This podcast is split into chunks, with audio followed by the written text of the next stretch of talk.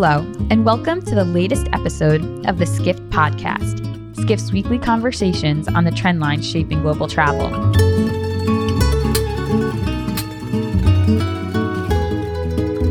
This podcast is sponsored by MasterCard, one of the world's leading technology companies. MasterCard and Skift have recently announced Future Cities, an exploration of how major destinations are preparing for the new age of urban mobility. From connected infrastructure to smart technologies, this upcoming series examines how global cities are creating seamless and personalized experiences for visitors and residents. Learn more about the project at future cities dot skift dot com and join the conversation on Twitter using hashtag SkiftFutureCities.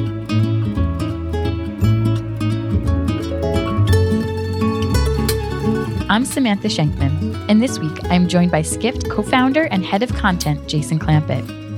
The almighty bike is experiencing a cultural renaissance. Bike share programs are popping up in cities from New York to Louisville. City streets are transforming with the addition of painted bike lanes, and boutique bike brands are discovering a new and growing customer base. In the past few years, the world has awakened to the secret that Northern Europeans have known for decades. Biking is healthier, more enjoyable, and more reliable than most other forms of public transportation. But what sparked this evolution on both an individual and government level? How has New York's experiment with Citibike inspired other cities across the U S? And what do these new habits mean for city infrastructure and transportation in the future? To answer these questions and more, we're speaking with Dani Simmons, who has worked in sustainable transportation in New York City for eleven years and currently serves as the Director of Communications and Government Affairs at Motivate, the nation's largest bike share operator. We're also speaking with Dean DiSimone, owner of Tokyobike New York, which sells extremely well-designed, lightweight bikes based on the concept of Tokyo Slow. Dean, Dani, thank you for joining us. Thanks for having us. Thanks. Would you mind each telling us a little bit about where you come into the bike world and kind of what your roles are? Sure. Um, so I've been working in sustainable transportation for about eleven years in New York City alone. Um, I've worked in all different sectors from the advocacy world. I worked for Transportation Alternatives when I first came here uh, to working for city government. I worked for New York City D O T under Commissioner Janette Sadik-Khan, who is responsible really for a lot of the sort of bike renaissance as you see it in New York City. Um, and then uh, most recently, I've been working for Citibike, and now I work for the parent company Motivate, which is the nation's largest bike share operator. And we have uh, ten bike share systems around the country uh, and around the world, um, including Citibike here in New York. And I do communications and government affairs uh, for the company. Great.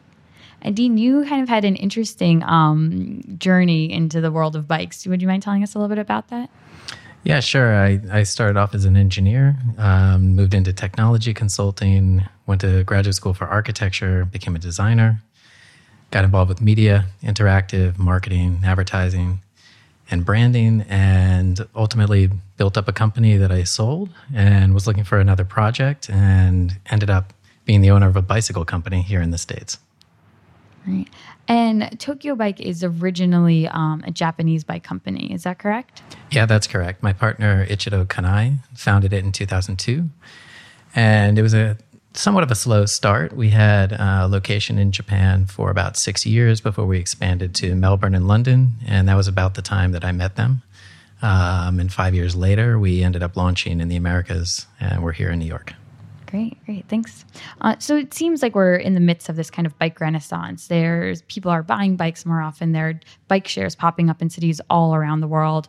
What do you think has led to this increased interest and use of bike riding? Well, from my perspective, there's there are a couple different things going on. Um, one, we've seen a real trend for people that are interested in in exploring their cities to a greater degree. I think a lot of that is attributed to lower crime in cities, um, a sort of renaissance in downtowns of a lot of cities that have uh, uh, either renovated or regenerated or have reprogrammed to some extent. Um, and also just the difficulty of moving around in a car. You know, I think that people like to be out and about. Um, they feel safe doing it. And also the sort of push for lifestyle that we've seen in a lot of the, the major cities around the world, We've seen people that want to take ownership of things like a bicycle to an expression of themselves to some degree, but also allows them the freedom to experience the city in the, the manner that they want to. I think you see the the data from the U S is that, you know, millennials are slower to get their driver's licenses, uh, and actually fewer and fewer of them are even choosing to drive as a way to getting around. Um, more of them are embracing public transit, bicycling, walking, and they really want this uh, flexibility. And they really, I think it sort of comes from like the things that are like in everyone's pockets, like our phones. Like it really opens up the way that we explore and move around cities. And we kind of expect to be able to choose and to be able to have that be something that's like not constrained to just like, of course, I'll always drive somewhere. But it's more of a like, well, what's faster, or what's easier, or what's going to let me kind of have an experience that I want to experience. And people are choosing a better experience in a way. You know, people expect more of public transit these days. They want to be able to check real-time information to know where they're going. They want to be able to know when the next bus is coming. They want to be able to like know that the vehicles they're riding in are clean. They want to be able to know that they're safe, and they want to be able to know that they're going to go under their own schedules and under their own control. And the, and the bike is, I think, an expression of that. It's it's a way that people are kind of taking control of their own transportation destiny in a way. Um, and I think that cities have really um, responded. And, you know, you see that in New York, we've added, you know, over four hundred thirty miles of bike lanes since two thousand seven, um, including almost fifty miles of protected bike lanes. Um, and cities are really building out the infrastructure to make that a reality and make people feel safer and more comfortable when they do it. And then in return, you get more and more people experiencing that and choosing to, to move around in that way. Can you talk a bit more about the infrastructure? Because, you know, you both kind of talked about exploring and experience, and it's great to have that desire. But if you go out and it's, you know, it's really hard to explore and experience because of, you know, the way turn lanes are structured and, you know, the aggressiveness of drivers or and things like that.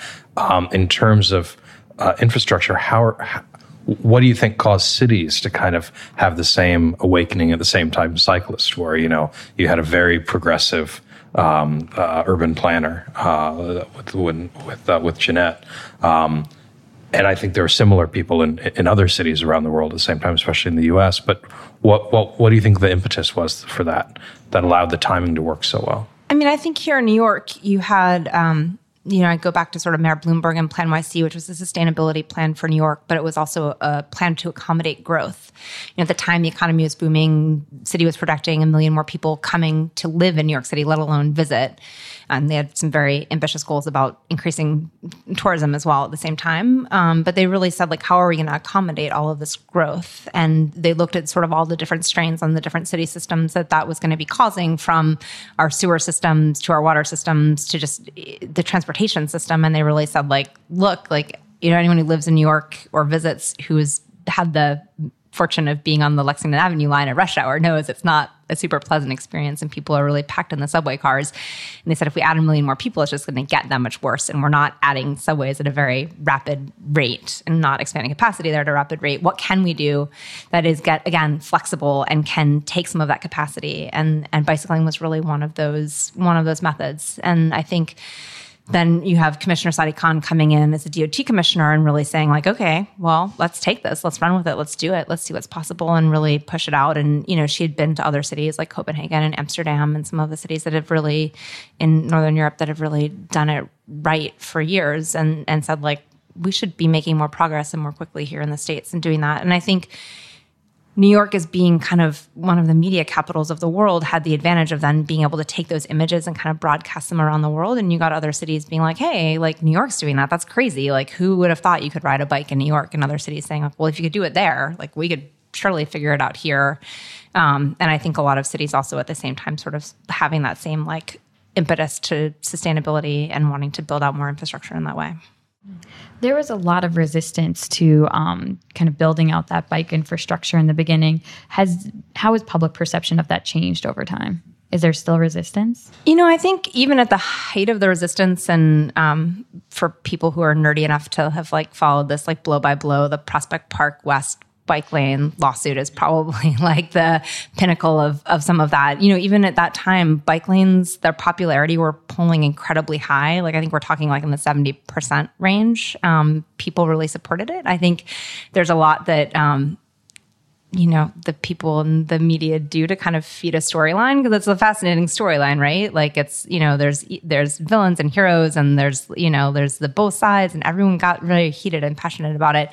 Today, I think it's a lot easier, and I think it's interesting to see how this administration in New York, at least, has repackaged a lot of this, and you see it in San Francisco and some other cities as well, as, as Vision Zero, and it's really at the core, not just about sustainability or livability, but it becomes about safety and about making our streets safer for everyone, and I think that that's really smart in a lot of ways, because at the end of the day, you can't argue with safety. That's like mom and apple pie, and everyone wants to be safer, and I think that's that's sort of what this is morphing into. When you, you talk about how other cities have, you know, looking at Copenhagen, for instance, um, you know, when when you think of successful destinations that, that kind of love their bikes in the right way, um, what cities do you guys think about? You know, we have a, a sort of long heritage of studying Northern Europe cities and, and how they cycle. It was an inspiration behind Tokyobike when it first started. Um, in Tokyo, you pretty much had two demographics riding bicycles when we launched the brand, and that is the very serious road bikers, where, you know, kitted out in Lycra and, and on five thousand dollars bikes would uh, would pretty much govern the roads in terms of biking. And then you had this other faction called the Momosan bikes, which were these very heavy, uh, almost like uh, mules in a way. You know, they were built to carry tons of groceries or parcels, and they were kind of like an unofficial city bike program. People would basically just leave them around. No one locks their bike in Tokyo. And after hours, when the trains were shut down, a lot of the salarymen, which these are the gentlemen in suits, they call them salarymen, that work fourteen hours a day and, and uh, miss their trains at night after dinner, a lot of them would actually take the bikes and ride them home and park them outside of their apartments. And then the next day, someone would pick up the Momosan bike and then use it for, you know, moving parcels or groceries or whatever. So you really had this pretty extreme range of bikes available. And through what we saw in Amsterdam, um, in Copenhagen, um, in uh, Hamburg, and even in London, we saw this surge of really, really exceptional bicycle design that people were able to use as a commuting bike every day. But it really was both... Uh, It was light, it was stylish, um, it was dependable, um, and it, it just didn't fit the two factions that were in Tokyo. And we realized that that is something that the, the demographic was missing there. And so when we launched there, we realized that there was a lot of credence to those programs and that there was a, a need for that so, sort of bicycle. It, it brought cycling to an entirely different demographic that was was interested in it. Um, I will say, just in terms of Citibike in New York, it's had a huge influence on on our constituency. We... We get questioned all the time. People come in with, with city bikes and they're like, oh, I bet you guys hate city bikes. You know, and, and we actually adore them and we love them. We've we've seen a really interesting sort of transition. We have a lot of people that come in and they say, you know what, I, I'm actually ready for my Tokyo bike now. And when questioned what that means, it means that they they actually were able to to uh, resolve their fears and begin to use city bike on a daily basis. And once they've found comfort in the fact that cycling was healthy, safe, fun, and effective for their means of transportation, they then decided, okay, I'm going to get my own bicycle now. And so you see a lot of people that move through that transition, but then I would also argue that all the customers that come back, we hear that they actually are maintaining their city bike relationship as well, because the two serve really different purposes, and you find that it, they actually feed off each other well. And you know, we owe Citibike a huge amount of thanks for what they've done for the city, uh, the city roads alone. Um, Without it, I don't think Tokyobike would have launched in the in New York, first of all, or even in the States. You know, we need to have the support of a program like Citibike to allow people to get out, but also just have the right infrastructure so that there is safety. So it's been, I think, Northern Europe as a big influence, but then also New York over the past five years definitely concluded that it was the right place to do it. Thinking, I mean, we're talking a lot about how locals are using bikes to get around in their day to day, but what about tourists? Um, what are you, how are you talking to tourists? Are you talking to them through Citibike? Are they a big part of Citibike's business? And I don't know, maybe they are even coming to Tokyobike because they're interested in bikes, or I, I don't know. What's your relationship with tourists who are just, you know, maybe in the city for three days or three months? Um, well, for Citibike and also for the other bike share programs that we run, um, we have casual passes. So you can walk up to a station and get a twenty-four hour pass or a three-day or seven-day pass in some of our other cities, um, and experience bike share. And it, it's interesting to look at the demographics in New York. It's really like about a fifty-fifty split between locals and tourists using it. Um, it's interesting because it's ten bucks for a day pass and it's twenty-four hour access to Citibike. And it's like, what else can you get in New York for ten bucks? That's like, it becomes a sort of like all day adventure. And that's for, I think, locals and tourists alike. Um, I think we speak to tourists, you know, directly at the station in that way. We have an ambassador program where we actually staff some of our highest use stations to just answer questions, because we know that bike share as a concept is still pretty new to a lot of people visiting New York and want to be able to explain the difference between what bike share is versus what bike rental is, and bike share being really point to point, meant for short trips. You can't actually take the bike out for the full twenty-four hours. There's overtime fees and, and the like. Um, but really to explain to people, like, there's actually stations like every few blocks in New York, and that's how it works. Um, and we have, you know, special material. We have maps and things that we give to tourists, and we have the Citibike app, so you can download the app and find your station and do routing and things like that. Um, and in some of our cities, we actually see, like in Chicago, for instance, we actually see casual pass sales is a higher percentage of our revenue than annual membership. And I think in Chicago, it's the case because a lot of the station locations are really right along um, the Lakeshore Drive, and really in places where people as tourists feel really comfortable riding. I think in New York, like, part of our challenge is getting more stations up and around Central Park and near the West Side Greenway, where we already see high use. But right now, since our service area stops at fifty-ninth Street, which will hopefully change very soon, um, you know, we think that there's there's a lot of opportunity to kind of expand and be in places where tourists already feel more comfortable riding. Yeah, for us, it's it's a pretty interesting um, component to what we do. We, because you also work with hotels, right? We do, yeah. So, you know, we're a destination in New York. We only have one location, so it's it's not as prevalent as Citibike, of course. So if we have people come in that are tourists and asking for rentals, they they actually have sought us out and have either heard or experienced some of our rentals in other cities, or they're Europeans and just... they just feel that it's almost their right that there should be a bike program, or or you should be renting bikes to us because this is how we get around. So it's it's it's actually quite charming. Um, in New York, we actually don't do bike rentals. Uh, we are still thinking about that. I think it's really good, but we actually really love to push people to Citibike. We think it's just set up so perfectly. Um, there's a lot of liability uh, associated with with rental bikes. Um, we've seen a lot of accidents with tourists, which no matter how well they're educated by Citibike, people will do what they want to do on the bikes, and New York can be daunting if you're not following following the rules and the paths. Um, but in terms of, of helping tourists, we do have a really interesting program with the Ace Hotel. Um, we haven't launched it here in New York yet, but we've launched it in London and in Los Angeles. Um, and it started when the late Alex Calderwood was launching uh, Shoreditch in London. And um, a lot of the spirit of their brand is about exploration and sort of getting to know your neighborhood that you're in, and they kind of target really interesting neighborhoods to launch their properties. Um, and they knew that that was a lot of what our D N A was as well. You know, we found ourselves in a lot of the same neighborhoods as the Ace and in the different areas um, that we've launched stores.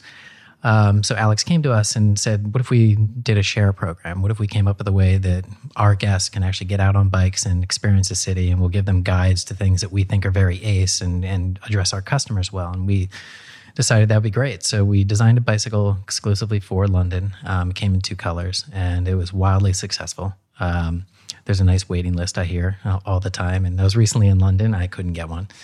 Um, and as as the the program progressed, a couple of years later, we decided to celebrate another program in downtown Los Angeles, which is really this amazing project that the A's put together. Um, the the sort of gentrification that downtown L A is going through is, is really wonderful. A lot of interesting brands are going down there. So a lot of really interest, interested tourists are going there as well. So we launched a similar program. They got their own bikes, same design, different colorways. And um, in both cities, we offer tours. And it's not just you can take your bike out. We actually organize tours around really interesting luminaries from those cities. So it could be someone from uh, the music field or the food industry or art Um, design, and we set up rides and, and take people on them and kind of introduce them to parts of the city that they typically wouldn't have seen. Even as a tourist, you wouldn't find a lot of these places in the guides. And we just think that based on the bicycle use, we're actually expanding a lot of people's understandings of city. Um, so yeah, we're hoping to expand that to as many Ace hotels as we can, especially the ones that are in in pretty dense urban fabrics. Um, we think it's just a really great way to integrate tourism into the city. I guess picking up on that also, we have had for Citibike, we've had partnerships with hotels, and it's been interesting to see how different hotels have kind of taken advantage of this being in the city. So there have been hotels that have offered their guests the Citibike day pass as sort of a part of a Live Like a New Yorker package for a weekend. Um, and we've had hotels that have just offered it as like a, just a perk for every single guest that has come in. Um, so it's been interesting to see how people have adopted that and wanted to sort of advertise that as part of, as part of their offerings for people in the city. And the uptake has been medium, I would say, so far, but it's, it's interesting to see it become part of the amenity, like a, in a suite of amenities that hotels offer. Like you never would have imagined that ten years ago for New York, that that would be, that would be what was going on. Um, but it is, it is pretty fun. And it is a challenge to kind of um, help guide the, the tourists and the visitors to places where they're going to feel comfortable and safe and have a good experience riding. You know, I see, I bike around all the time in my neighborhood on weekends, and I can't tell you, like, I see tourists underneath the Manhattan Bridge so many times, like, you know, turning their maps this way and that from the rental companies or even from Citibike, and just trying to figure out, like, how do I get to Dumbo from here? And he's going to be like, you are a block away. All you need to do is cross under this, like, you know, sort of gnarly looking underpass, and you are there, my friend. But it's, you know, but it's amazing because you, you hear all different accents from all over the world and see people who are, who are really getting out beyond just like the traditional midtown destinations. And and th- they're doing it on bike. And there seem to be a ton of new opportunities as well. When you think about the Airbnb crowd, and, you know, we're, we're currently uh, planning a really interesting program with One Fine Stay. So when you see these new sort of destinations for tourists to come in, you know, they don't always have the same amenities that a hotel could have. And what a great way to live like a New Yorker, but tie them into either a Citibike program or, you know, a brand like Tokyobike. And that's what we're trying to do. Um, and just really allow them that alternate transportation and allow them to see the city in a very unique way. You bring up, um, you brought up the topic of safety earlier, and I think it's interesting thinking about that image of like a tourist staring at the map while they're on the bike. What are your thoughts about safety? Are visiting cyclists more of a hazard than they are good on the streets? I don't think that they're really more of a hazard. I think it's more about education. We have we have travelers coming from all over the world that cycle in very different ways, and maybe the the one key element that differs in other countries is is helmet use. So I think that is something that it would, the education needs to be there to make sure that tourists understand it is something that you really need to consider in a ride. Um, but I don't think they're irresponsible. I think they actually follow the bike paths very well. I think um, the downfall of tourists on bikes is that they're not familiar with how some of the New Yorkers use the bike paths. And for the most part, New York cyclists are very responsible and, the, and they're very respectful. But there is one faction that we all need to look out for as pedestrians and cyclists, and that is the food delivery gentlemen uh, that you'll find on electric bicycles, typically riding the path in the wrong direction because they're on the clock and they're trying to make a living, and they often will just break the rules to get from location A to location B as quickly as possible. And we've seen numerous uh, near accidents and a couple of accidents on the corner where our store is, and almost all of them have had some involvement with a food delivery person. So it's very difficult to educate a tourist on the fact that that faction exists. Um, you just hope that they're aware and keeping their eyes out. Yeah. I mean, I think for tourists, and maybe this is just my own personal view, you know, I've biked in cities. I've been very fortunate to bike in a lot of different cities around the world. And it really...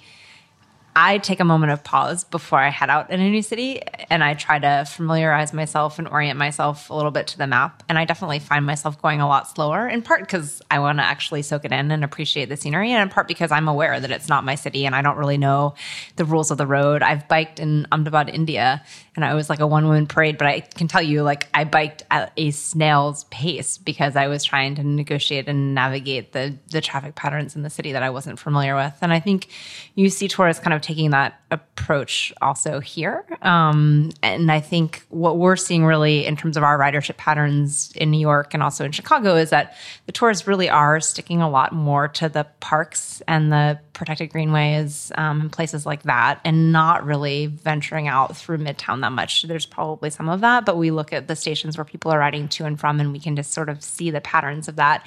People love to ride over the Brooklyn Bridge, which I know is becoming increasingly crowded, and I hope that they find a solution for that because it's such a wonderful resource, and it's a great view of the city that everyone wants to participate in. It's just everyone is there right now. Um, but uh, but you really see folks kind of sticking to those places more. And I think, you know, that's that's great. That's a great first experience for New York. And, you know, even locals, when they're first starting out, you'll find that a lot of them really want to start in those protected areas as well because they feel safer there.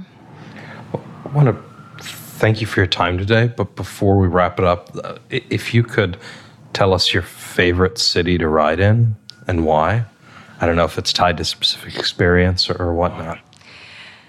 Well, I mean, New York, obviously. Outside of New York, because we know New York is the best on earth, but... Um, outside of New York, you know, I'm a sucker for Copenhagen. You can't imagine a city where it's just, you don't really even have to think about it. Like, it's almost as natural as walking, and I really hope that all cities kind of get to that. Like, it's, you don't think about, like, oh, is it safe to bike or not, or how will I find my way around? You can just sort of take for granted that there's good signage, and of course it will be safe and it will be obvious to you how to proceed, in the same way that if you like think about driving in most other cities, you're not like, ooh, am I going to figure out how to drive here? The rules are kind of consistent and the same, and things are well marked, and you pick it up. I, I love how they've combined the bike and the stroller in Copenhagen, so you've got the carriage for the children in the front. I, I always I call it the baby bucket. I mean, they're becoming more popular here in New York. I see, you know, if you're out in Brooklyn, you see lots of people kind of going around in them as well. It's kind of amazing, but I love that. I mean, I also So, you know, I loved getting to ride around places in Guangzhou, China, and, and Ahmedabad, India, where you're just like, you know, so far out of your comfort zone. But all of a sudden, like, the thing that puts you in common with other people is that you're also on a bike, and you start to kind of have conversations, or at least interactions with people, because you're both sharing that experience, even if you're from such different cultures. And there's something really amazing about that, and the way that the bike can break down those those boundaries.